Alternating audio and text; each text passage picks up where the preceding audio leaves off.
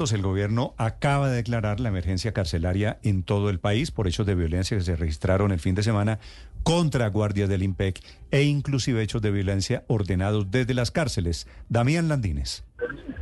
Sí, señor eh, Néstor, muy buenos días. Los saludo hasta ahora desde el centro de Bogotá. Estamos en las instalaciones del Ministerio de Justicia, en donde el ministro Néstor Osuna y el director del IMPEC, el coronel Daniel Gutiérrez, acaban de confirmar que se declara esa emergencia carcelaria en el país.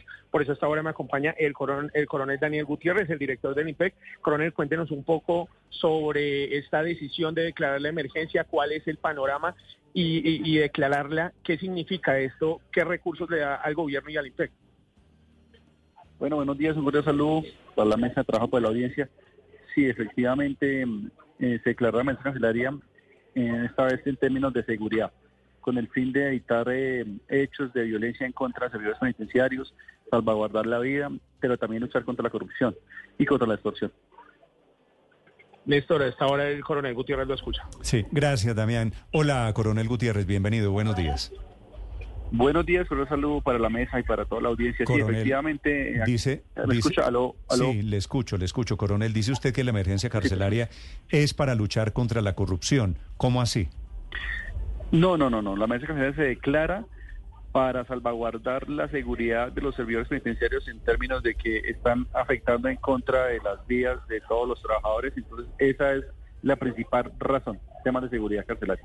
Sí, pero la emergencia carcelaria entonces, ¿cómo ayuda a proteger, a salvaguardar la vida de los guardianes del IMPEC? Sí, eh, lo que podemos hacer es que nos da más dinamismo frente a traslados de internos, aislamientos, eh, traslados presupuestales para adquirir recursos de seguridad penitenciaria, de seguridad electrónica, pero también nos faculta para articular capacidades con la Policía Nacional eh, para que haya más eh, seguridad en los perímetros de las cárceles.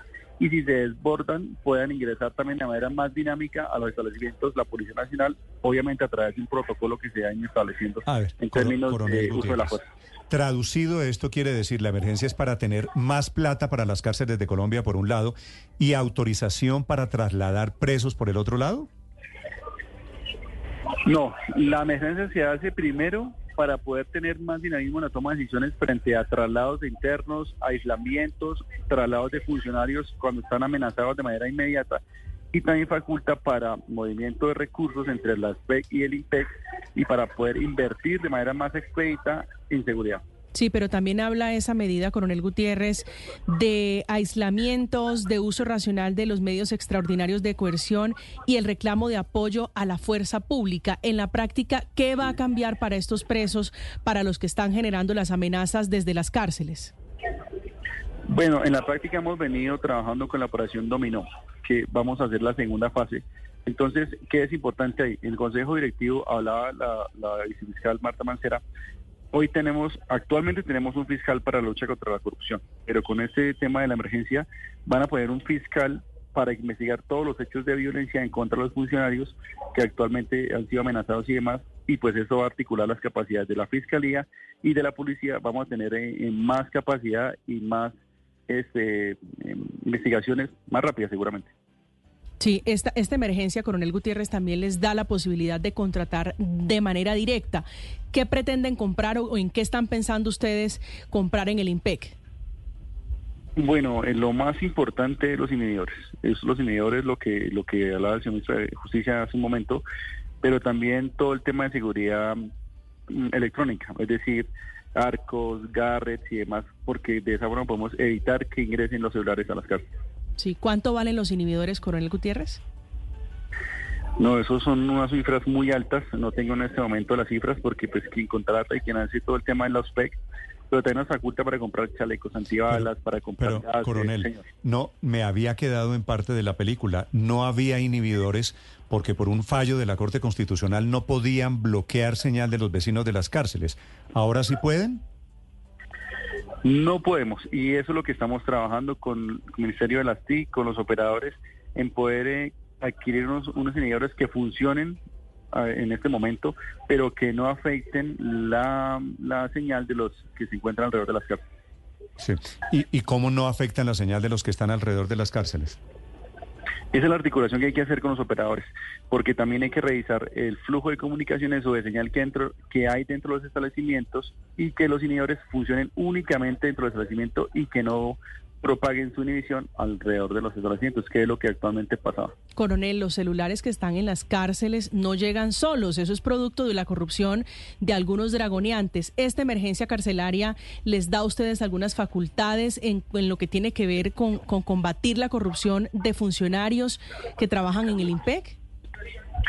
Sí, y también yo creo que este mensaje, ese mensaje hace que haya más interés de parte de, otras instituciones y por eso la Fiscalía va a poner también un fiscal para que sea más contundente frente a la extorsión y eh, perdón, frente a la corrupción. Y es allí donde hablamos de la segunda fase de la operación Dominó, donde vamos a establecer un fiscal para cuatro establecimientos con una noticia criminal y que cualquier funcionario que ingrese elementos como celulares, pacientes y demás, pueda ser eh, eh, vinculado al proceso investigativo y pues llevado después a la cárcel. Vale. ¿Usted tiene previsto cambiar turnos o modificar ubicaciones de cuántos guardianes del IMPEC, coronel Gutiérrez? Bueno, estamos revisando horarios, estamos revisando jornada laboral, tiempos de ingreso, salidas y demás. Y también la policía está ayudándonos en esa seguridad perimetral. Mm. Todo lo estamos revisando. Todo eso hace parte de la emergencia. Eh, pues, me, me quiere dar un porcentaje de cuántos guardianes del IMPEC van a mover, más o menos? No, lo importante es que eh, a partir de las cifras que tenemos para la fecha de hoy, más o menos 230 funcionarios eh, amenazados entre el 20, 23 y 24, eso es lo que vamos a establecer. ¿Cuáles son los que más riesgos tienen en este momento? No tendría la, la cifra exacta en este momento. No, no, no, esa, esa me parece clave para entender la magnitud de lo que está pasando. 230 hombres del IMPEC amenazados y para eso también es la emergencia carcelaria. Gracias, eh, coronel Gutiérrez. Un saludo. Bueno, buen día. Son las 9.58 minutos.